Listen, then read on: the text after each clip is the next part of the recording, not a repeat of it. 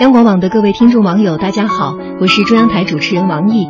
国家民政部今天发布的最新统计，我国离婚率连续十二年呈递增状态，其中八零后成了高离婚率的主力军。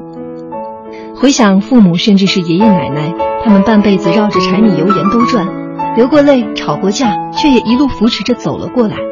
为什么现在生活质量提高了，日子越过越富裕了，而人们对家庭的坚守却不如从前了呢？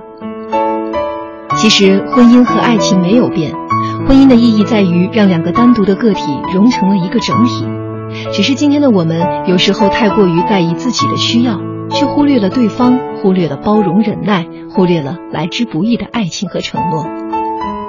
夜深了，给身边的他一些温暖，一个拥抱，不忘初心。祝各位晚安。